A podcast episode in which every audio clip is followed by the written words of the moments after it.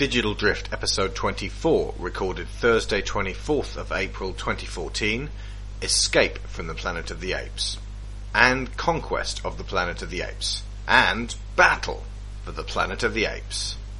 This is Zira. Her loving husband Cornelius, and little Milo.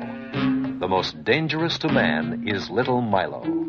Why? The time is 1973. The place is right here on Earth. How did they get here? What is their reception? Welcome, gentlemen, to the United. The... Escape from the planet of the apes. Their adventures are completely fresh, completely new, astonishingly different from what you experienced in Planet of the Apes and beneath the Planet of the Apes. At first, feared and imprisoned. We'll take the female first. Well, she seems to be pretty smart. All right, we'll go for the banana. Well, why doesn't she take it? Because I loathe bananas. I don't believe it. Zira, are you mad? Till we know who our friends are and who our enemies. And how in the name of God are we to know that unless we communicate? We can speak, so I spoke. The president convenes a special board of inquiry. Have you a name? Zira. Does the other one talk? Only when she lets me.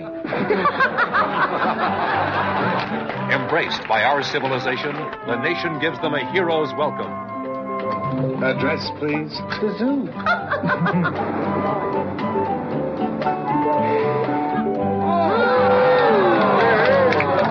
What is it? Well, it's sort of uh, like grape juice plus. How is that? Very wet. It's certainly the most incredible story this reporter has ever covered. And you share the impact of every incredible moment. Must have been the shock. Shock my foot. I'm pregnant.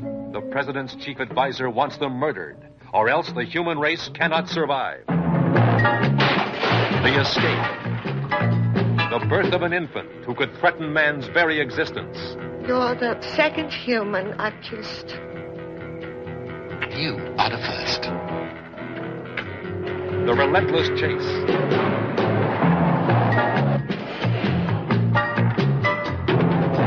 The stunning climax.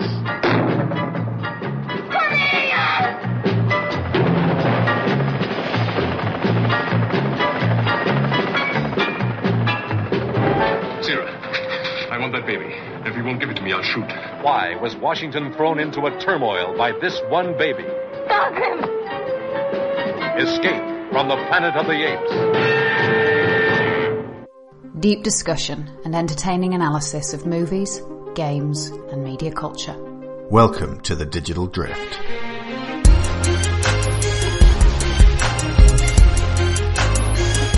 Okay, Escape from the Planet of the Apes, made in 1971. It's set in 1974. We're back in time, folks. Although when originally released, it was forward in time. You're not thinking fourth dimensionally! And the ship, originally piloted by Taylor, lands off the coast of California. It is brought in by the military and three humanoid apes in spacesuits step out. They are Cornelius, Zira, and an ape in a red shirt from engineering named Milo. Interned in a zoo, despite changing out of their spacesuits and into robes, they are believed to be spacefaring monkeys from Earth, possibly Russian cosmonauts. Zira slowly begins to hint at their intelligence, eventually speaking to a pair of human doctors. Milo is killed by a nearby gorilla, and the apes are revealed to the world in a press conference. Turns out that they witnessed the end of the Earth as they escaped into space and a convenient time hole, which sent them back 2,000 years. The apes become celebrities and appear on various broadcasts. Cornelius reveals that an imminent viral outbreak will leave household dogs and cats extinct, and humans will start taking simian pets in greater numbers. Within two centuries, the monkeys will have become intelligent enough through greater responsibilities to rise up and say, No! To their captors, hence the eventual overthrow of the human race. Lewis, the psychiatrist who first made contact with them, takes their story to the President of the United States, and various government groups hold various meetings and commissions to discuss what's to be done with the apes and their cataclysmic future they speak of. It is decided that Zira's recently announced pregnancy is to be terminated and that they are to be neutered to prevent intelligent offspring forming the basis of dominant ape kind. Cornelius and Zira escape and hole up in a circus run by a sympathetic Ricardo Montalban. There, among the other chimps, Zira gives birth to a new baby chimp that they name Milo.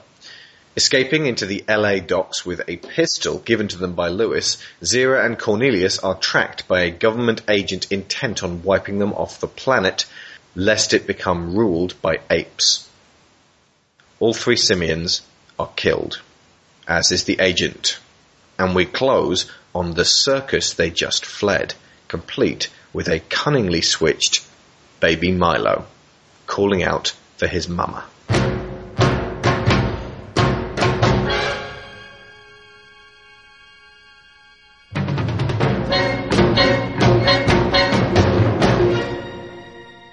Okay, so first off, this one took us by surprise because, as we just said, we had just watched the entire Earth get destroyed. It's hard to have a sequel from that. It is, yes, but they managed it. Yeah, and um, we, like I said, we've never seen any of these films, and so we didn't ex- know what to expect. So it was uh, it was carefully placing bets as to who was going to come out of the pod, and I was just thank God it wasn't Charlton Heston. Indeed. Yeah, uh, you got some background on how this was put together. I do, yes. So despite Beneath the Planet of the Apes ending in a way that prevented the series from moving on, 20th Century Fox... Not just the series, but the Earth. Well, indeed, yes. Uh, 20th Century Fox, 20th Century Fox, you'll notice, who would have been quite disgruntled about the idea of the uh, 30th century resulting in their complete obli- obliteration. There'll be no Fox. Yay! Uh, anyway, so 20th Century Fox still wanted a sequel. Technically, Rodney- 39th century Fox. No, uh, Uh, 40th 40th century. Fox. 20th Century Fox still wanted a sequel. Yes, I know. I'm trying to pull my face straight. Give me a moment. Uh, it's hard in the ape makeup, isn't it? oh dear. 20th Century Fox still wanted a sequel. Roddy McDowall in the franchise documentary. No change there. Sorry. 20th Century Fox still wanted a sequel. no, I'm not doing that bit again. I'm doing it again. Roddy McDowall in the franchise documentary. Hey! Hey, you said you weren't doing it again. What? No, no, no. I just meant I'm not doing 20th Century Fox still wanted a sequel again. Just did it again. I'll take one of them. Will you stop? Okay. Roddy McDowall in the franchise documentary Behind the Planet of the Apes stated that Arthur P. Jacobs sent Beneath's screenwriter Paul Dehn a telegram concerning the sequel that read, Apes exist, sequel required. And Dehn decided to create an out from the destructive ending of Beneath by having Cornelius and Zira going back in time with a Leonardo da Vinci-like ape after fixing Taylor's spaceship before the Earth was destroyed. Uh, he's not very Da Vinci like. He's he's kind Not of like, really, uh, no. third technician like, frankly. Yeah. Dehn also consulted Pierre Boulle, writer of the Planet of the Apes novel, to imbue his script with the same satirical elements. The screenplay, originally titled Secret of the Planet of the Apes, accommodated the smaller budget by having fewer people in ape makeup and attracted director Don Taylor for its light-hearted humour and focusing on the chimpanzee couple. Dehn also added the latter part of the film, which involved the chase for Zira, Cornelius and their son, references to the racial conflicts and a few religious overtones to the story of Jesus. A line of dialogue even has the president comparing the plan to kill an unborn child to the massacre of the innocents. While Kim Hunter had to be convinced by the studio to make Beneath, she liked the script for Escape from the Planet of the Apes and accepted work on it. Though Hunter also stated that she was very glad she was killed off and that Zira was not required anymore after that film. Hunter stated that despite the friendly atmosphere on the set, she and Roddy McDowall felt a sense of isolation for being the only people dressed as chimpanzees. Production was rushed due to the low budget, and the film was made in only six weeks. You can see why that isolation might actually prove quite useful to an actor, though, because you use it. So, um, you commented while we were watching this that this was your favourite so far. Yes, very definitely. Um, it absolutely whips the pants off Beneath, uh, which was terrible. Beneath is one of the worst films I've seen in a long, long time. Awful, isn't it? Oh. So bad. Takes everything that sucked about the first one and, and somehow manages to turn all of that into an even worse film and adds in a load of other crap which you didn't need. Yeah, it's like um, that bit in is it Logan's Run where they end up in a cave with some Weird robot? Yes. Welcome, humans. Fish, plankton, sea greens, and protein from the sea. Overwhelming, am I not? Are you too startled? Am I too removed from your ken? I'm more than machine or man. More than a fusion of the two. Don't you agree? Fish and plankton and sea greens and protein from the sea. I'm ready. And you're ready. It's my job to freeze you. Protein, plankton, grass from the sea.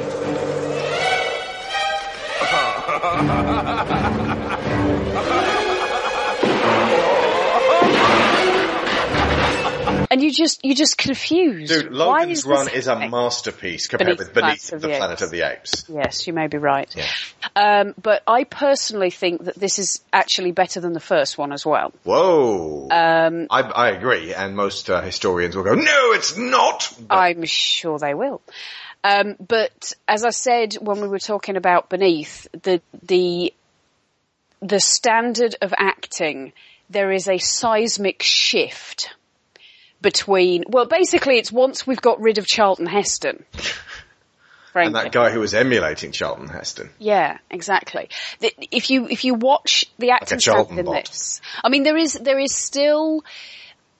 It's still got all the hallmarks Well, of it's 70s, it's not like, it's early, not like yeah, high quality. early seventies. Um, the music is awful. The music in all Uh, of them is awful. It's like more timpani, more timp, just banging away. It's like bring the noise, bring the funk. Absolutely. Um, so it's no worse than the earlier ones. Um, but the, the performances are actually really, really good. And Kim Hunter is it basically the only good thing as far as I'm concerned about the first two. So the fact that she was brought in and made the complete focus of the film, um, I, I really liked that. I thought that was great. They got Roddy McDowall back. Good. He was also very good. It, it seemed like they got more of a sense of focus about what story they wanted to tell, which was really quite significant for me because the, the first two seemed to be lacking that.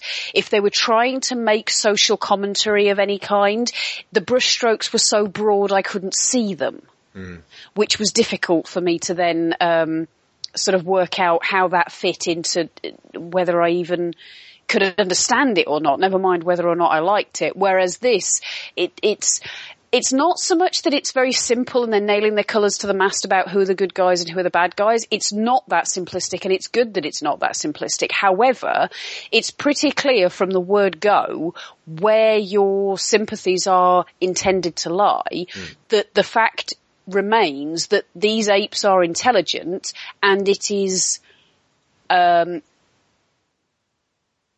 depressing that the humans singularly fail to realise that at first. Um, but that gradually they come round to realising, or, or at least you think that they're coming round to realising that they are intelligent, that they are social, that they, you know, are, are basically just humans with more hair.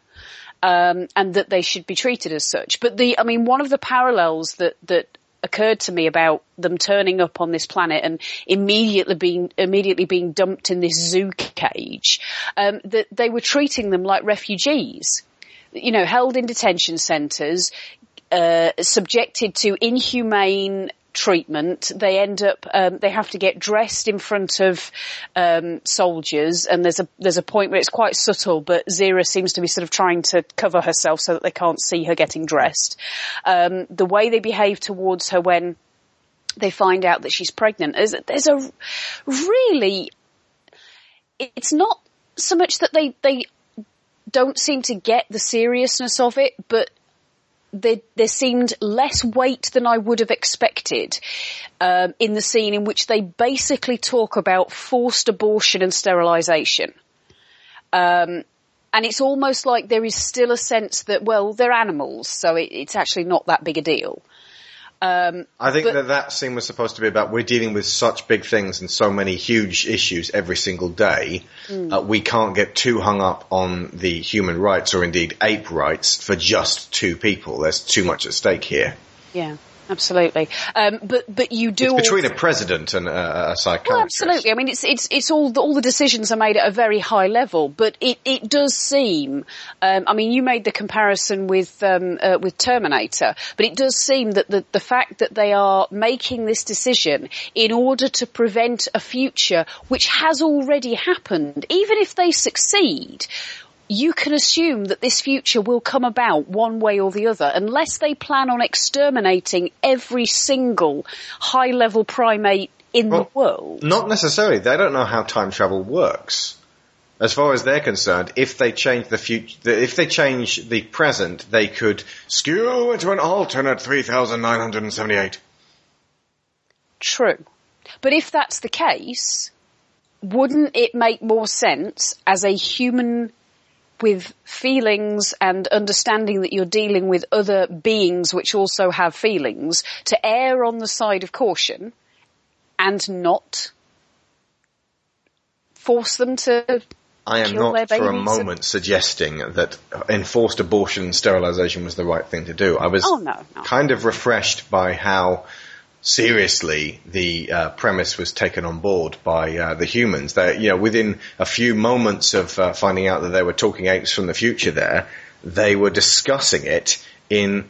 I suppose it's like a really early World War Z kind of, you know, in the same way that Travis D'Ambrosia talks about how it was like a dam burst uh, and they were talking, discussing walking corpses as though such an absurd thing could actually be a major factor in the development of a nation. Yeah. But yes, I, I mean the whole um, assimilation that the uh, the people who you're supposed to like and sympathise with. I mean the the uh, the circus owner particularly. Mm. Played by Ricardo Montalban in that wonderful way he manages, only without the venom of Khan. Absolutely. Um, but the, the fact that people who actually talk to them and interact with um, with Cornelius and Zira just grasp so quickly that they are they're on your level. They they treat them like I mean to to begin with, there are a lot of people who are treating Zira like an academic, and she there's this brilliant scene where she seems to basically kickstart the women's movement. They take her to speak at um, uh, a women's club in San Francisco.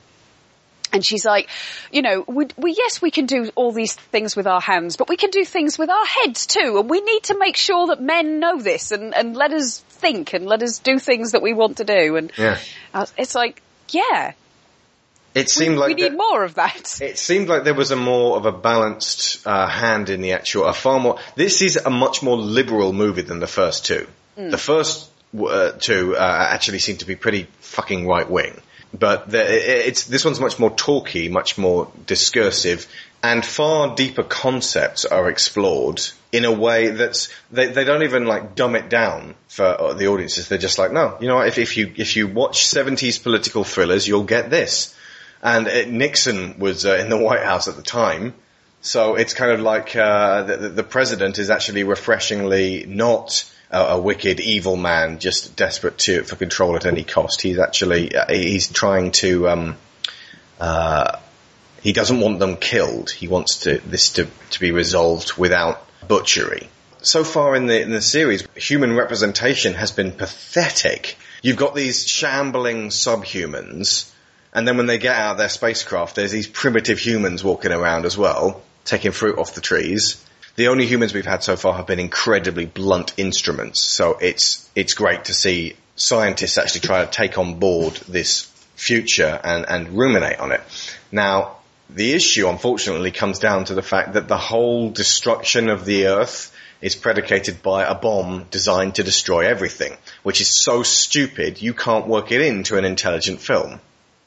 They don't even really mention the bomb. It's more about well, what happens with all these apes. It would make sense if the bomb was designed specifically to kill all biological life on Earth The idea being that you retreat into a bunker with all the other humans that you can gather with you so that all the apes will die. If there was more thought put into it, but it was one of those films where they're just like, oh, it's a, a, a bomb that will destroy the atmosphere and the, the fire will go all the way around the earth. The Solomonite. Like, it's that level of unthinking. Um, so I mean, like, just off the top of my head, I came up with a better idea in terms of what a weapon could be designed for, and despite its terrible ferocity, there was some plan behind it. But unfortunately, that's kind of, they had to leave that out of the movie because it's so stupid. It is rather, yes. And it's, as you say, it's not really referred to. They they talk well. They talk about the destruction of the earth. Well, they, they this is but in very abstract don't, terms. They don't actually know why the Earth was destroyed. They don't know about the bomb. No. The apes going to find the humans didn't know what they were going to find, and then when they found it, it was a giant bomb, and the bomb went off and killed everyone on the planet. So th- these apes, unfortunately, coming back in time, have very little of usable information. But I suppose they could just say, look, some sort of weapon was set off. We know we don't have access to that, so it's possible it was a relic from the past. It might be an idea to put out a memo to say, don't create any doomsday devices. That, to me, would have been a more sensible way of trying to prevent this future than than Killing the focusing on intelligent killing apes, yeah. small apes, yeah. Absolutely. One thing, one touch I really liked actually, and it's quite a small thing, but one of my beefs with the first two is that none of the uh, supposed primitive humans made any attempts at communication. Um, there were no gestures, there was no sign language, there was no no verbalization of any kind from anybody. Um, and if they were kind of carrying on with that idea, you would expect any regular apes that turned up in this to be the same. But in the zoo, there is a gorilla who is clearly very frustrated at his captivity, um, and he lashes out by grabbing hold of, of Milo, as in the scientist who comes back with uh, Leonardo da Vinci. Zira, um, and killing him. And then at the end, um, in the, the baby swap scenario, you have um, the mother of Salome, who's the, the baby that um, Zira takes with her, uh, who is called Heloise, and um, Zira leaves baby Milo with Heloise to care for. Um, and there's a, a point where she goes into the cage to, to allegedly say goodbye to Heloise, and they are communicating. They are quite clearly communicating. Um, there's there's no verbalization or anything like that, but there's this lovely moment where Heloise is kind of sort of tapping Salome's head with her chin and gesturing towards Zira as if to say, "Take her." Um, and there's there's a whole conversation that goes on between them that is is very apparent, even if the the uh, essential content of it is not clear. That there is an asking for a, um, for help and an offering of a solution between two mothers who need to find a way forward out of this. And it's it's gorgeous. It's lovely. Really, really well done. Especially considering that Heloise was basically a woman in a chimp suit. Well, so technically it was Zira. Yeah, I know, but the makeup on the actual apes was not nearly as good as the makeup on um, uh, Cornelius and Zira. In fact, if you look at the um, the big gorilla at the beginning, It's like that party ape at the uh, end of Trading Places. yes, yes, it's all the fur is all it's fur, not hair, and it's all matted and it looks bad. that was the one on James Belushi.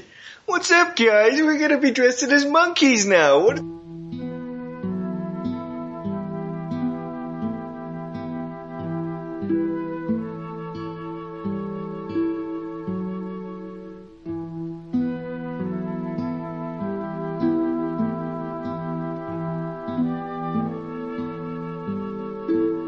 So, um, you'd, you'd rate this as, as your favourite. Do you think it's going to be this one's going to be topped by either of the uh, next two?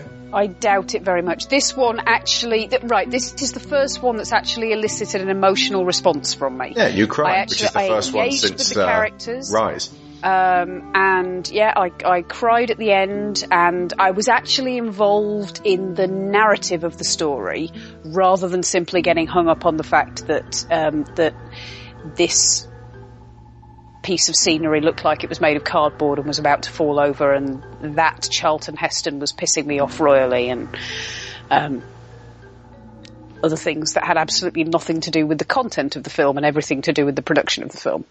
I do like that Tom Cruise comparison. It really it does apply many to, to many of Charlton Heston's productions. Indeed. He must always be seen to be cool And Okay. manly. and very manly.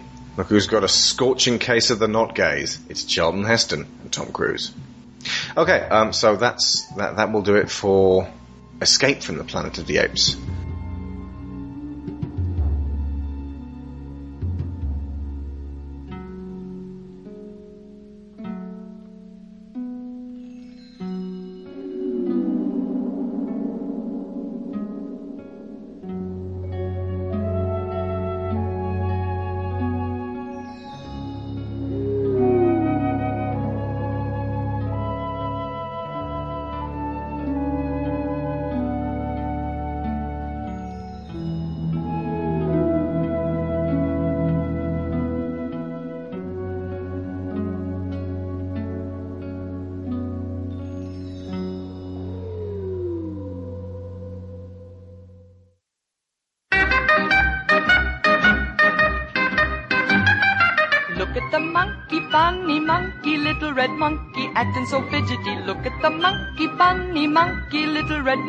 Cute as can be. Where is his mama, papa, sister, brother, cousin, rest of the family? Little red monkey on his own, some very lonesome monkey is he. Listen carefully, Dick and Jimmy, cause here is a job for you. What is it?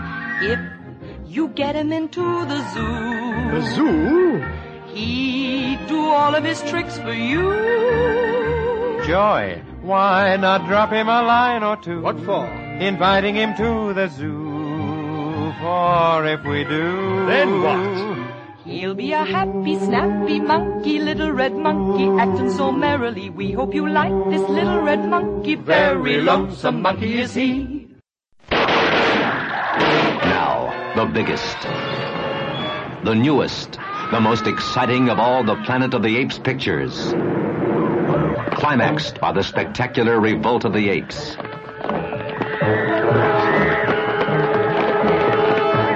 Most awesome, the most horrifying spectacle in the annals of science fiction. First pampered as pets, then abused as servants, now oppressed as slaves.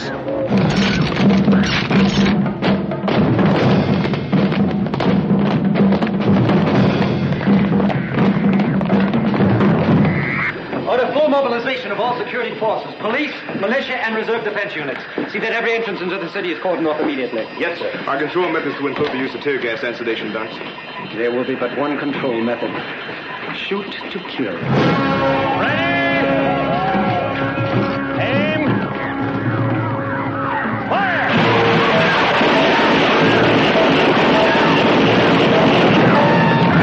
This will be the end of human civilization, and the world will belong to a planet of apes.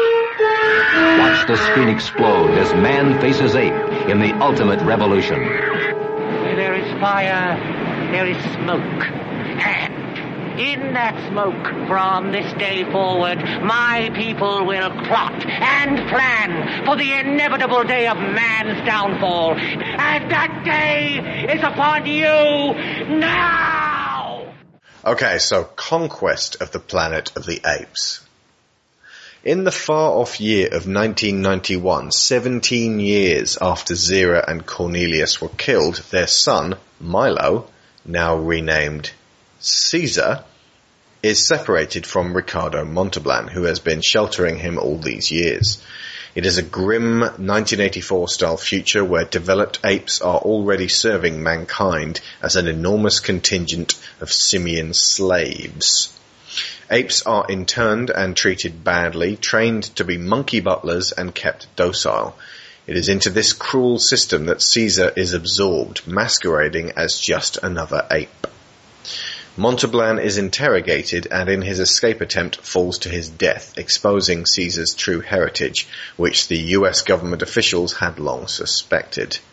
The hunt is on for this hidden, super intelligent chimp. And they are right to fear him. Caesar orchestrates a very subtle, far-reaching plan for ape revolution.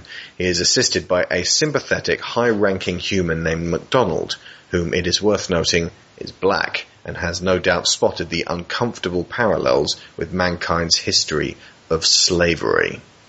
MacDonald frees a captive Caesar from torture and the apes rise up and escape their bonds, bringing with them the tools of revolution that Caesar has had them gather. There is a bloody conflict with the apes obtaining rifles. Caesar is confronted by Breck, the government agent who has been hounding and torturing him. Breck states that the ape that man came from resides in his heart and must be shackled. To Breck, the ape represents the dark animal side of man. Caesar gives two conflicting speeches in victory before a baying crowd of simians, one which speaks of savage vengeance upon their human aggressors and the subsequent subjugation of mankind. The other calls for peace and mercy, and it is his ultimate conclusion, though he is now certain that the planet of the apes has risen. So for folks who haven't seen this film before and it's sounding rather familiar, this is effectively an early prototype version of Rise of the Planet of the Apes, or Rise of the Planet of the Apes shares thematic similarities while not actively being a straightforward remake. It's also so far, I believe, our favourite. Personally, I think I still prefer Escape. Really? Yes. But it's very close. And I actually would prefer to take them as a pair. Yeah, they do go very well together. Th this one most definitely has an agenda. Uh, it's got serious political drive behind it. They're trying to tell a story, and it's doing what sci-fi should, which is to make you think and examine existing systems and previous systems using a metaphorical scenario. J. Lee Thompson, who had maintained an interest in the franchise ever since producer Arthur P. Jacobs invited him for the original Planet of the Apes, was hired to direct Conquest of the Planet of the Apes. Thompson staged every scene with attention to detail, such as highlighting the conflicts with colour. The humans wear black and other muted colours, while the apes' suits are quite colourful. Don Murray suggested to Thompson his wardrobe with a black turtleneck sweater and rehearsed his scenes after translating his dialogue into German to get this kind of severe feeling of the Nazis. Screenwriter Paul Dehn wrote the film incorporating references to the racial conflicts in North America during the early 1970s, which Oh, Thompson... You pointed out Malcolm X during the, uh, the the Malcolm X and Dr. Martin Luther King Jr. speech, uh, the the parallels at the end. That was going on at the time. Yeah, and the um, some of the riot scenes, it did occur to me that they seem to have been shot to deliberately make them look like the Watts riots, Yeah. which Thompson further highlighted by shooting some scenes in a manner similar to a news broadcast. Malcolm X was killed seven years before this, but it was most definitely still in the public conscious. Yeah. The primary location was Century City, Los Angeles, that had previously been part of the 20th Century Fox backlot and translated well the bleak future with monochromatic buildings in a sterile, ultramodern style. In addition, TV producer Irwin Allen contributed props and clothes to the film. He let the makers of Conquest borrow his Seaview jumpsuits from Voyage to the Bottom of the Sea, brown clothes and computers and cabinets for ape management that were used first on the Time Tunnel, and other sets and props from other Allen productions. Oh, and one other thing, Martin Luther King Jr. was assassinated in 68, so only four years before this. So, like I said, there is a duality to Caesar. He's both Charles Xavier and Erik Lehnsherr. The original cut of Conquest ended with the brutal killing of Governor Breck, with an implicit non-violent message implying that the circle of hatred would never end. After a preview screening in Phoenix on June 1, 1972, the impact of the graphic content caused the producers to rework the film, even though they did not have the budget to do so. Roddy McDowall recorded a compliment to Caesar's final speech, which was portrayed through editing tricks, Caesar being mostly shown through close-ups of his eyes. The guerrillas hitting Breck with his rifles played backwards to imply they were giving up and assured a lower rating. See, I felt that was that was going to happen, and obviously that's what they were leading up to. So that was extremely well edited. Mm. The film's Blu-ray version adds an unrated version, restoring the original ending and many other graphic scenes. Filmed in Depresso Vision with the same message as uh, Beneath the Planet of the Apes, which just seems to be despairing old men going, "Oh, it's all gone to shit." Conquest is the only Apes film without a pre-title sequence. The film's script and novelization describes a nighttime pre-title scene where police on night patrol shoot an escaping ape and discover that his body is covered with welts and bruises as evidence of severe abuse. Screenplay writer Paul Dehn, who wrote and co-wrote the sequels, said in interviews with Cinefantastique, quoted in the Planet of the Apes Chronicles by Paul Woods, that the story he was writing had a circular theme. The whole thing has become a very logical development in the form of a circle. I have a complete chronology of the time circle mapped out, and when I start a new script, I check every supposition I make against the chart to see if it is correct to use it. While I was out there in California, Arthur Jacobs said he thought this would be the last, so I fitted it together so that it fitted in with the beginning of Apes 1, so that the wheel had come full circle, and one could stop there quite happily, I think. That was January 72 before they did another one. Mm-hmm. We'll see.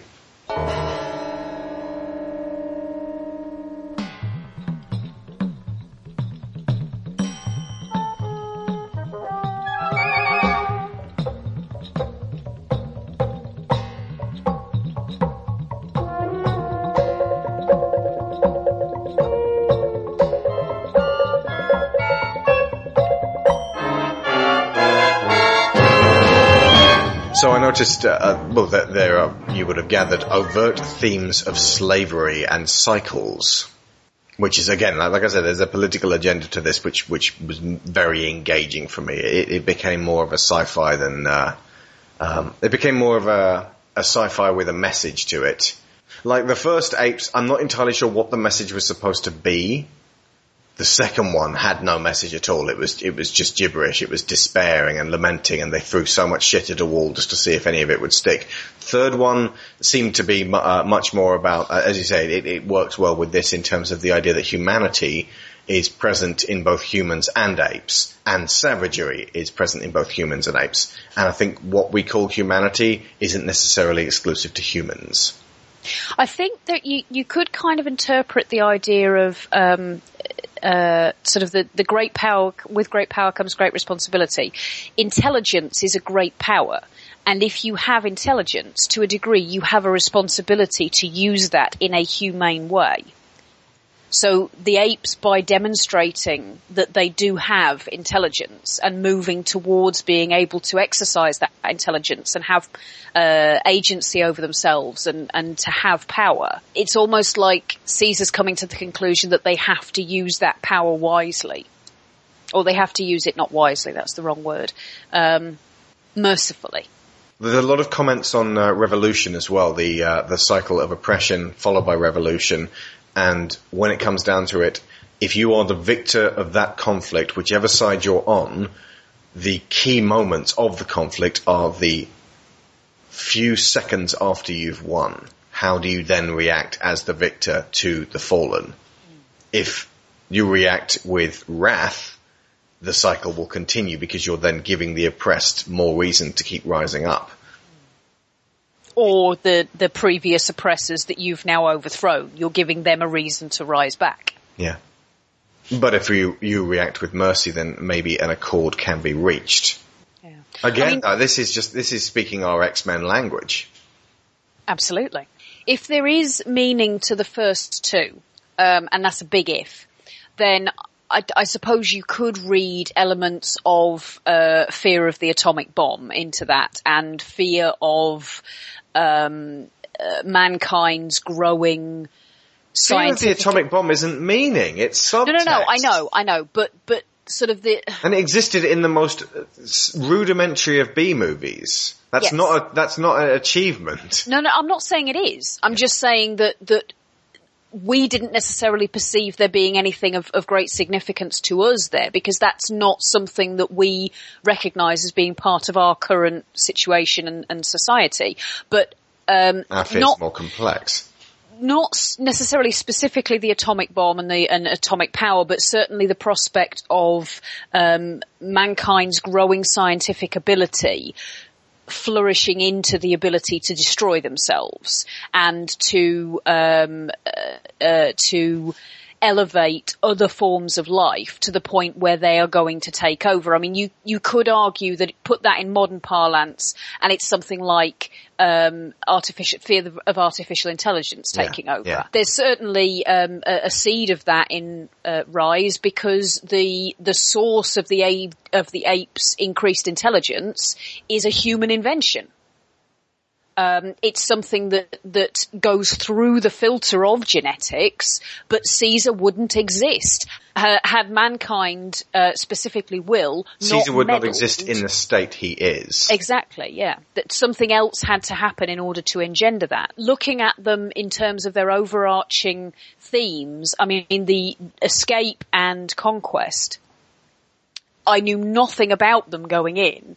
If I had, I probably would have been able to guess that I would have liked them most because of this very solid theme of uh, kyriarchy overthrow. Um, and kyriarchy is a term that I never really thought I would get the chance to use in this podcast, but it's, it, yeah. it's basically um, it's an expansion of uh, the term patriarchy. Uh, It was coined by a German feminist called Elisabeth Schüssler Fiorenza, um, and it basically it, it's it literally means rule by a lord, and it describes social systems where the institutions and the setups that are being implemented are all based on domination and oppression and submission. So basically there is a, uh, a group which is in power and in order for that to maintain, there by necessity have to be groups which are submissive to them. Um, but it goes beyond the idea of simply men in charge, which is what patriarchy kind of refers to. Um, so you can use it in terms of looking at uh, colonialism, the idea that if white people are in charge, then people of colour have to be submissive to them. If men are in charge, then women have to be submissive to them. If uh, heterosexuality is the dominant ideology, then anybody who is not of that sexuality is by their very nature uh, required to be submissive to that um, so that the system can continue. And any kind of uh, revolution that wants to change the status quo needs to recognise all of the intersecting forms of power that are currently in place before it can start pulling the bricks out from underneath them and, and causing them to topple over. Um, so, as you say, the, the very obvious parallel between um, the way the apes are being treated and the sort of civil rights overthrowing uh, previous slavery situation it, and it's it's not something that they, they do subtly. It is referred to several times, um, but visually as well as verbally. So you've got things like in the ape management building, where all the apes, as they as they are uh, brought in from the jungles that they've been captured from, they're brought to this kind of retraining centre where they condition them with literal electric shocks and flamethrowers and, and beatings in order to be able to do the, the jobs that they're going to that are going to be expected of them. A lot of the security guards there are black, and there, there almost seems to be this. Um, it's it's tricky to know exactly what they were trying to intimate, but my inference from it um, was sort of a suggestion of if you were previously the most oppressed person on this ladder and you're now being allowed to move up a rung or two, look down because it'll be happening because somebody else is now beneath you. And frankly, for something of that political depth to be in a cheesy early 70s Very sci-fi budget movie. as well. It, yeah, was, it wasn't even two million. That was, I found that quite impressive. Yeah. They- It, it, uh, they sold a sense of scale and uh, this happening in more places than just one.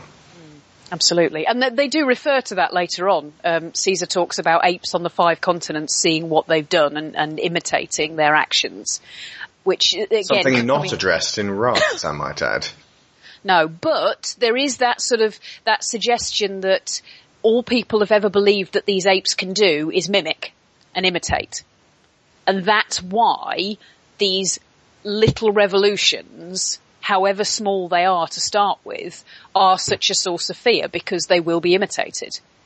And that's again the same with any system where uh, people are being oppressed and held down.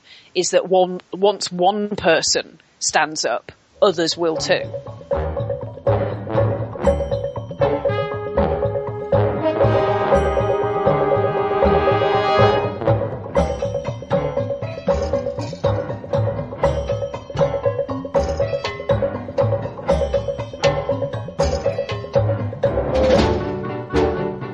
I did miss Kim Hunter in this one. She's uh, uh, she's sadly missed from the series, but Roddy McDowall really stepped up to the plate. to- Oh, to he was the- astounding in this. I think we were comparing him to an early Serkis. He uh, he's very expressive through the mask, and he's playing a new character, effectively the son of Cornelius.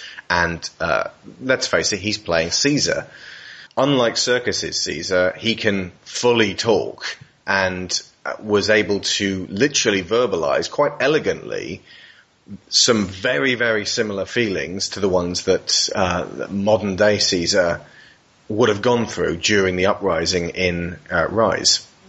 Although he starts, um, or, well, actually, no, you, you can see the parallel between them. He starts off quite um, naive because he doesn't know about the world. Yeah. And Caesar in Rise starts very young, and you see him grow up, and you see him learn about the hardship and the, the difficulties that he's going to face, and, and eventually come into the conclusion of how he can overcome this.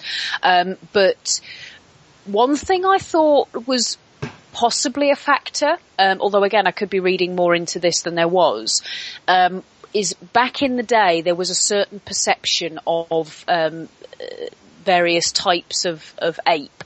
And one thing that seems to have run through these uh, Planet of the Apes films is that they perceive chimps as being quite playful and um, uh, gentle and, uh, Chips very can be really vicious and, will, yeah, they, will eat your skin given the chance. well, I don't know that I'd go that far, but but now that more study of chimps has been done, they it's it's known that they are actually much more prone to um, aggression, particularly in defence of their territory and in defence of their um, uh, their mates and their families. And I wondered whether that had influenced the changes in uh, Caesar's nature. I think what's most impressive about McDowall's performance for me though was that um, it, it was the scene where um, he finds out that Armando is dead. Basically, in a scene where he's being interrogated, it's not quite clear whether he throws himself out of a window or he accidentally falls out of a window in, in a struggle. And when Caesar hears about this, he's in a position where um, he's pretending to be uh, a primitive chimp, so he can't speak to anybody. He can't verbalize his grief. Um, he can't. He's, he's very limited in terms of what he can do to even indicate that he's understood what's been said. So it's all done through his eyes and through the. He he makes very small movements with his mouth and he gets this amazing feeling of uh, of a very powerful grief. This is you know this is the only father he ever really knew, Yeah. and and now as well. The other thing is he has nowhere to go. He's been hiding amongst the other chimps in the hope that Armando was going to come and and find him again, and now that hope is gone. And you see all that go through him in the space of this one scene, and it's so incredible. And then you realise he's doing this through a rubber mask. Paralleled with Serkis's performance when Will first leaves him at the enclosure and he's pressing himself against the window and going through a whole range of emotions. Yeah. Absolutely, yeah. I've been reading Paul Dehn's uh, back catalogue. He wrote Goldfinger, or the, uh, the the screenplay of it, as well as The Spy Who Came In From the Cold. So the guy's got talent, despite the fact that he also wrote Beneath the Planet of the Apes. He didn't write the original, or he didn't uh, adapt the original. Uh, that, like I said, that went through various rewrites. I think it, they kind of he appears to have been godfathering the projects as it moved forwards. So he's like the, even though he's not necessarily in the producer role, he's the Kevin Feige of um, the, this particular universe pushing forwards up until this fifth and final one because he wrote uh, all four of the sequels. It feels like the second was rushed and very much meddled with by studios. Like they were just like, well, look, we've got to we've got to surprise people, so put in something that really shouldn't be there at all. We've got to have a shock ending, so put that in there, and it just they crowbarred that in. I could be wrong, but that sort of um, botched filmmaking was mostly covered up in those days. Ah, Polly should be. Yeah. so, uh, but yeah, the, the, it's it's clawed its way back with uh, with two uh, very politically driven and uh, socially driven uh, films, which surprised me because frankly I thought uh, that one was going to be the absolute pinnacle, and it's, not the case at all. I'm sure there, there are going to be people out there who are like, oh, how dare you say one isn't the best of all of them, and in fact the best film ever made. One of the failings of this one would possibly be that the uh, instance of what would be the word sympathetic humanity is so small, and, because it was such a a, a focused um, cross section of the ruling class, it made most of the human race seem like total bastards, It does a bit, yeah. And I mean, you've got thus deserving of this uprising. But I mean, in a way, you kind of you kind of have to do that because if you set up a society in which slavery exists, Yeah. it's really difficult to then set up people who are effectively supporting and shoring up that system of slavery.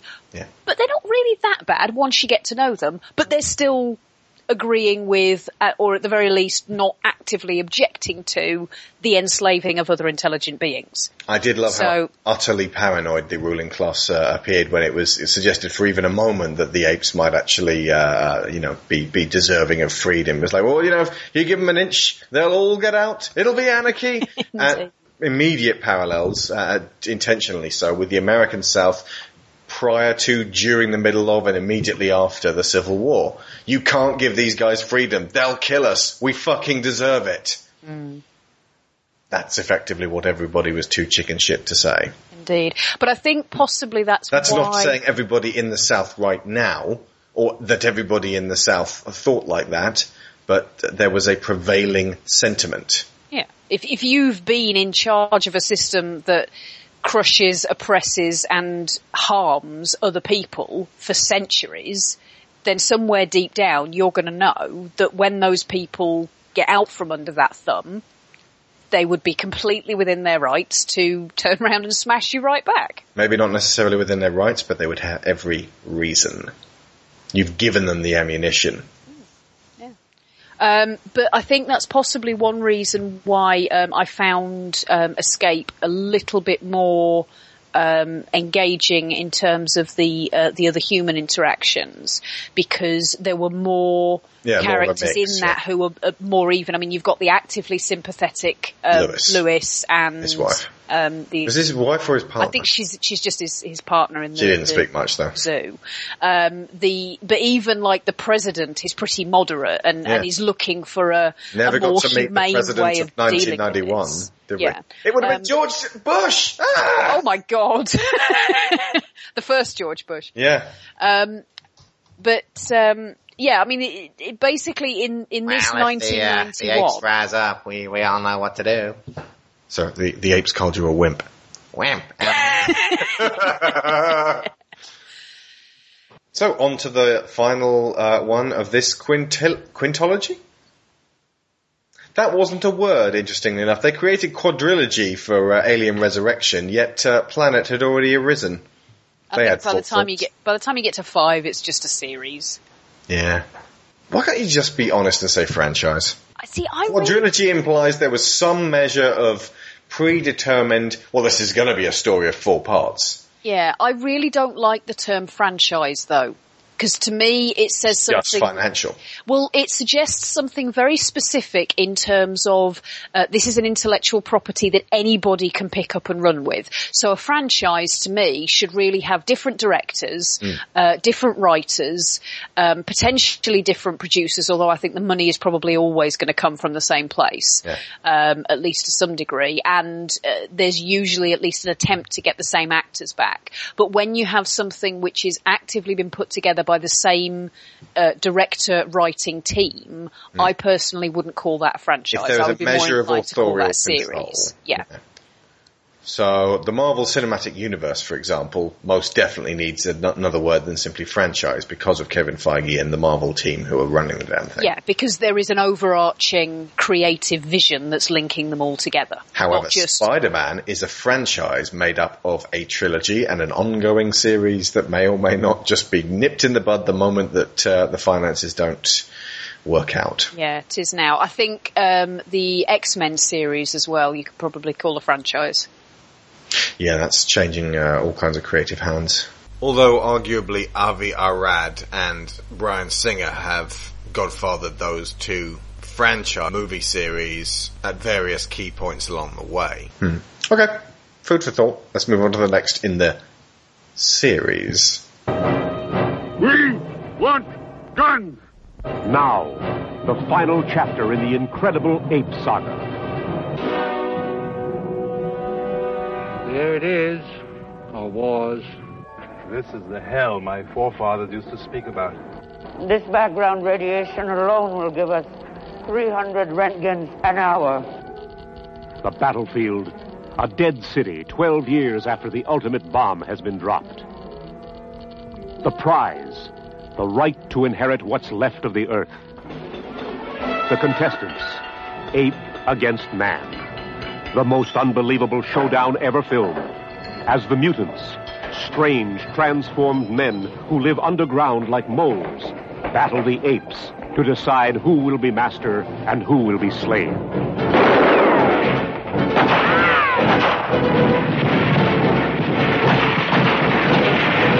They're getting away.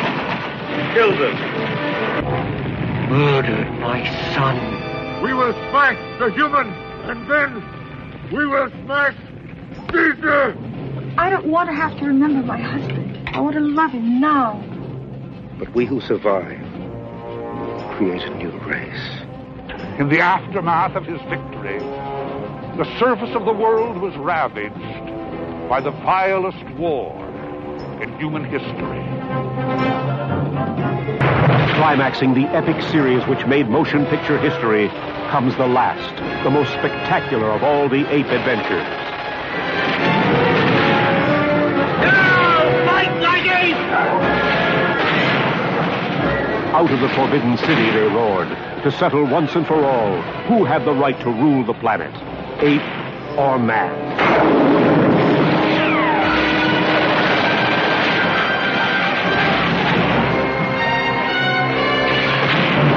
Okay, Battle for the Planet of the Apes, 1973. Uh, The year is 2670. There is a Lord of the Rings style voiceover from John Huston, who played Gandalf in the Rankin Bass Hobbit movies, and also did the narration for The Black Cauldron. Uh, it's priming us for the events of an ape legend. Suddenly we're back in 2001 and apes have subjugated man and are living in uneasy harmony, though mankind appears to be enslaved in some unspecified manner. In fact, the apes, despite it only being 10 years after the last film, appear to be almost exactly as advanced as they will be 2,000 years from now. Military leaders like the aggressive guerrilla General Aldo are taught English alongside small children. The word no is banned, as it has connotations of their former enslavement. Caesar is married to an ape named Lisa, with a son named Cornelius. He hears about tapes of his parents buried beneath a bombed and irradiated human city of unspecified name. He journeys there with the brother of MacDonald, the guy who helped him in the last movie, and an intellectual orangutan named Virgil, who keeps declaring hefty physics-based conundrums. Uh, they find some tapes but are chased away by irradiated humans, the apparent ancestors of the rubber-faced zealots with the world-destroying bomb two millennia from now.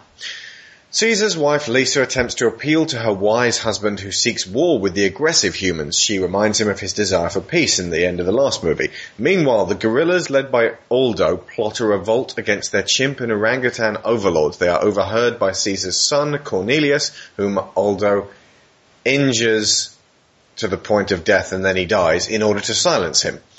The humans led by a shit Brian Cox looking chap attack the entire ape population of about 22 with two jeeps, a truck, 17 soldiers and a modified howitzer.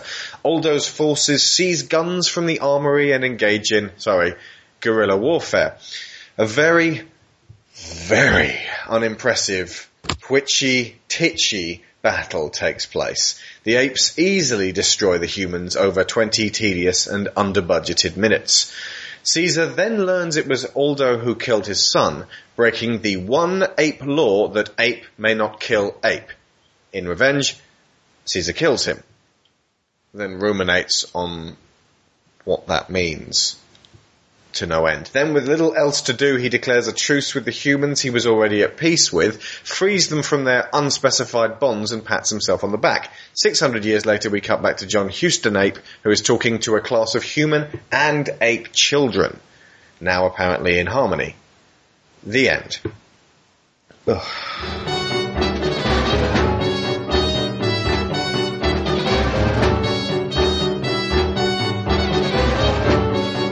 Uh, worst of the five.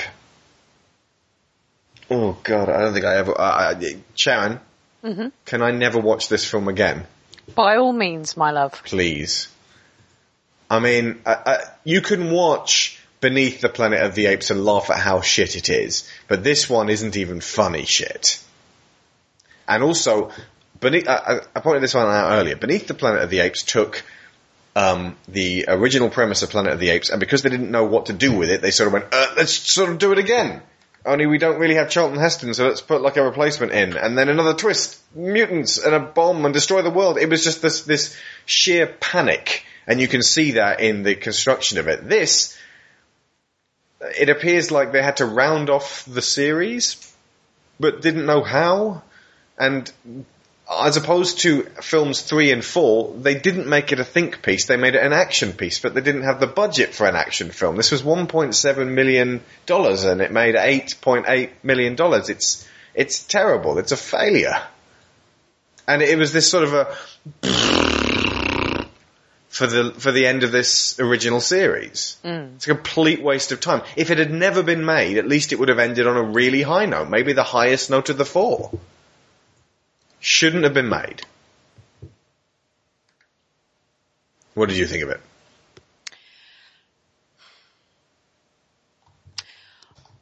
I'm torn between shouldn't have been made and should have been made better, but in all seriousness, you're absolutely right. The note of possibly hopeful, um, uh, of the, uh, the fourth film really didn't require further exploration.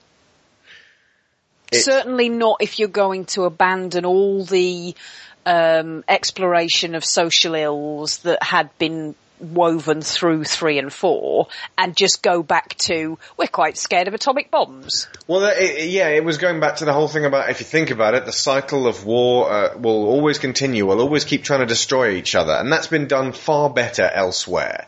This is not the place to do that. No, well you you can't At least can't unless you've got something really, some really good dialogue to really get through it and Well- symbolic stuff as opposed to really just a, a tedious series of people talking to each other. But it's, it's all just exposition. There's- exactly. It's all just, well, we've got to go to the city. What city? Well, the city with blah, blah, blah, blah, blah. And then when we were in the city, da, da, da, da, da. And if also, if you're going to look um, at, at a situation, if you're going to examine a situation where there is violence and aggression on two sides of a, a battle, you need to be able to uh, zoom in to a very personal conflict. You need to be able to see the complete um, character of the the handful of parties that are involved to really be able to understand that you know they both have motives and they both have character flaws and they both have hopes and they both have um, heroism within them and and compare them on that kind of microscopic level. If you're going to pull back and look at uh, a conflict between a group of people who were previously oppressed and the uh, somewhat battered remnants of their oppressors, you can't set that up in a way that says, well, it's six of one and half a dozen of the other, really, isn't it? Because it's not. That's not how it works. Initially, writer Paul Dehn, who had provided the script for every previous sequel, so he wrote two, three, and four, was hired to provide a story treatment for the fifth film in the ste- series, so a treatment, like a this is what will happen. Dehn withdrew from the project prior to completing the screenplay due to health reasons. Screenwriters John Williams Corrington and Joyce Hooper Corrington were brought in after the success of their film, The Omega Man, a film I cited as an example of the kind of shit movie they made back then. The Omega Man was a terrible translation of I Am Legend, hmm. starring Charlton Heston? Charlton Heston.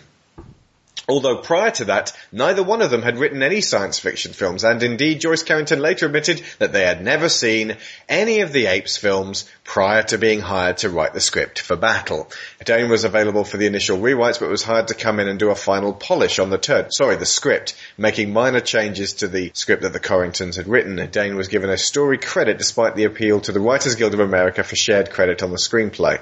Dehn claimed to have rewritten 90% of the dialogue and he altered the ending. The original script with Corrington's ended in a, on a playground with ape and human children fighting. Dehn chose to go with a close-up of a statue of Caesar with a tear falling from its eye, unwarranted by the way, Dehn, which Joyce Corrington characterized as stupid. I actually agree with Corrington on this one. Hmm. It turns us, it turned our stomachs when we saw it. The Writers Guild of America ruled that that was the Corringtons, but it also turned ours. I was like, it ended on the statue. I was like, okay, that's pretty good. And then a tear rolled down. So I was like, the statue's fucking crying. The Writers Guild of America ruled in favor of the Corringtons for sole screenplay credit. Gotcha. Oh, I was thinking that Dehn was like saying, just take my name off this fucking thing. But no, it was the other way around. He was trying to claim credit for it. Uh, while Roddy McDowall returns, John Huston appears as the lawgiver and veteran. Oh, yeah, by the way, he's the, the lawgiver, so he's the statue that gets pulled over in the second one and burned. The veteran actor Lew Ayres appears as Mandemus. He was probably one of the best things in it. Also, the Virgil, this new ape, with his, like, like, I declare it to be the most whimsical ape of the season. Like, this is supposed to be ten years after the apes couldn't speak. Nothing is given as an example of how they can speak suddenly. There's no scientific reason behind, not even an attempt, like, not even a sci-fi reason. They just go, oh, they can speak now. Not even like, oh, um, because of ape osmosis. Casting of this film otherwise showed the diminished stature and budget of the series. In other words, it's the law of diminishing returns writ small. France Nuyen, who at the time was arguably the bigger star than most of the top billed actor, received poor billing in a small role, though the extended DVD cut restored much of her screen time. Hang on, France Nuyen. Oh yeah, she was the uh, the Asian lady, and the irradiated woman in the city, who doesn't know how to use an intercom. Yeah. It's like she starts using the intercom and goes, oh, hang on, and then presses the button, and, and that is, we did 21 takes, and that was the best one. McDonald sees his human friend as portrayed in the film by Austin Stoker. Hari Rhodes played the character named McDonald in the previous film, Conquest. The change in actors was noted to, in dialogue indicating that Stoker's McDonald was the brother of Rhodes' McDonald, Rhodey. In his novelization of the Moody, David Gerrold wrote that the original McDonald had died in the interim, but does not specify a cause.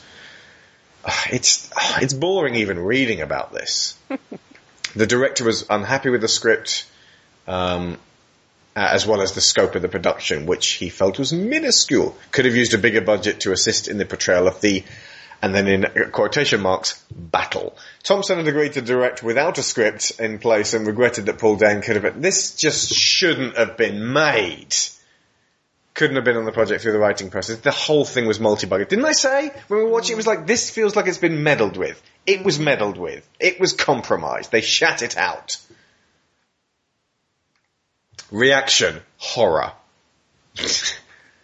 there has been some debate over the, or what year the main body of the film takes place. The year 2670 AD is shown at the beginning of the film during the framing segment. The rest of the film is told about in flashback and no exact date is stated directly. However, there are two lines of dialogue that do offer a clue, though they conflict with each other. Mendes states that there's been 12 years of peace, which replaced the film somewhere around or after the year 2003. This assumes that the nuclear war has destroyed human civilization took place immediately after the previous film. Immediately after. So it's like the apes rise up and let's break out the fucking nuclear warheads. Seriously, the apes were rising up with rifles. There's no reason to nuke your cities. That doesn't make any sense. No. Now, this is something you bring in the army. And let me tell you folks, the army can deal with a few apes. Do they have an army at this point though? There's, there's a reason why at the end of Rise, the army can't deal with a few apes, because the army have got other things to worry about. Mm.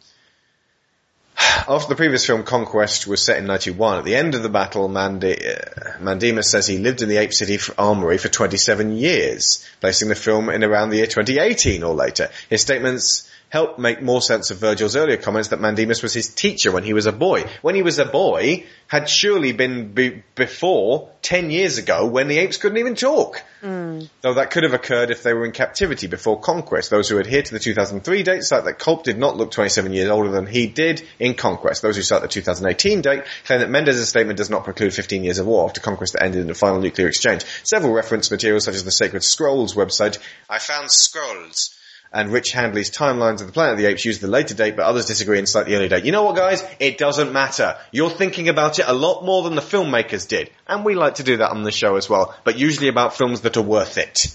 This film is not worth debating over. It's a piece of shit. It shouldn't have been made. But there are better films out there to make a fuss over. Can can we finish on this yes. one? Let's move on. Let's move on because um, this is horrible. To summarise the the original five movies, see one, three, and four. Skip two. All you need to know is the Earth was destroyed. The exact confluence of events doesn't even make any sense anyway. And skip five because you don't need to know. Is there any bit of this film we can talk about? There's nothing, is there? No. There's nothing. It's it's uh, we it just we just sat there for 82 minutes and nothing happened. Ugh, God, the things we do for you people. Okay, you know what I'm actually kind of looking forward to? The Tim Burton version? The Tim Burton version. I never thought I'd find myself saying that. That's how bad it got, folks. Don't worry about it. I have been Alex Shaw I've been Sharon Shaw. and Neural, Neural Handshake, Handshake complete. complete. Okay, I think it's probably time. I've just let me just check my watch. Yeah, it's monkey news time. Oh, chimpanzee that monkey news, yeah. So this week, anyway, it's about it's more about tall buildings and stuff. Oh yeah. It was this bloke who was a builder. Oh yeah. right? And uh, you know what builders are like? They sort of move about, don't they, from from sort of building to building, just building. Well, yeah. Well, once they built it, the building's done, and they move on to Yeah, build some more. building to building to Where? building, yeah. So he goes to his next job and that, right? Who does the builder? The builder. Yep. He goes to like the, The- the, the boss, new building. the boss of this building, who's building it. right. Okay. Yeah. And he, and he says what unto him? Do you need anything building? okay. Right. Yeah. So anyway, so he says, uh, he says, yeah, yeah, there's plenty of work and that going about. Yep. He says, we're working on this one here. He said, uh, get going on it, like, there's your bricks and your cement and stuff, get on with it. Yeah. So the, so Any plans? So the, so this, Just build. Just just start building. Yeah. Go up. They're getting on with it and stuff, it's all going well. Yep. Um, but he notices that there's someone working high up, Oh. right, on, on the Okay. top bit. So anyway, he's he's saying to like the other workers, he's going, "What's who's that up there? Who's that up Like, there? Who's, who's working on his own?" The, what, the little fella, was he? And The little uh, hairy fella up there. Who's he's the little hairy fella up there with the top, uh, hard hat? And, and the other fellows are going, look, you know, don't ask questions. You know, the boss decides who he takes on. We're happy Hmm. to be getting paid here. Don't ask questions! Well, I'll see him when he comes down. So he said, well, he's, he's pretty impressive. You know, the, the work rate he's doing, the way he's getting from one girder to the other. he doesn't Swinging, seem, is he? He doesn't seem to be scared of the heights or anything. He said, no, just let him get on with it. You know, we work well as a team.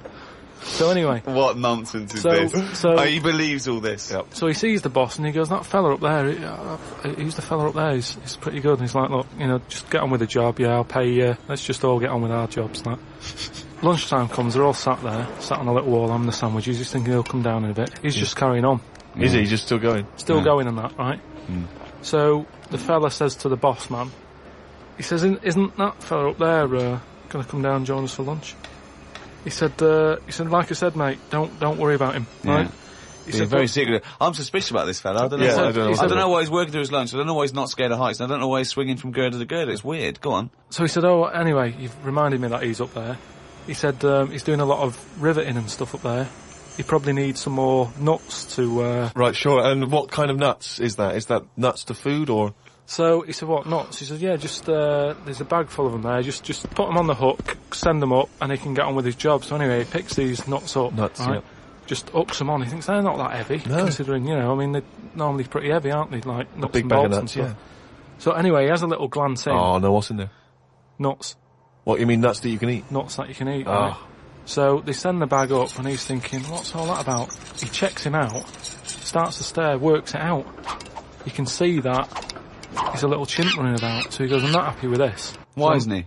Because he's working for an organisation that's you know, there's unions for this sort of stuff.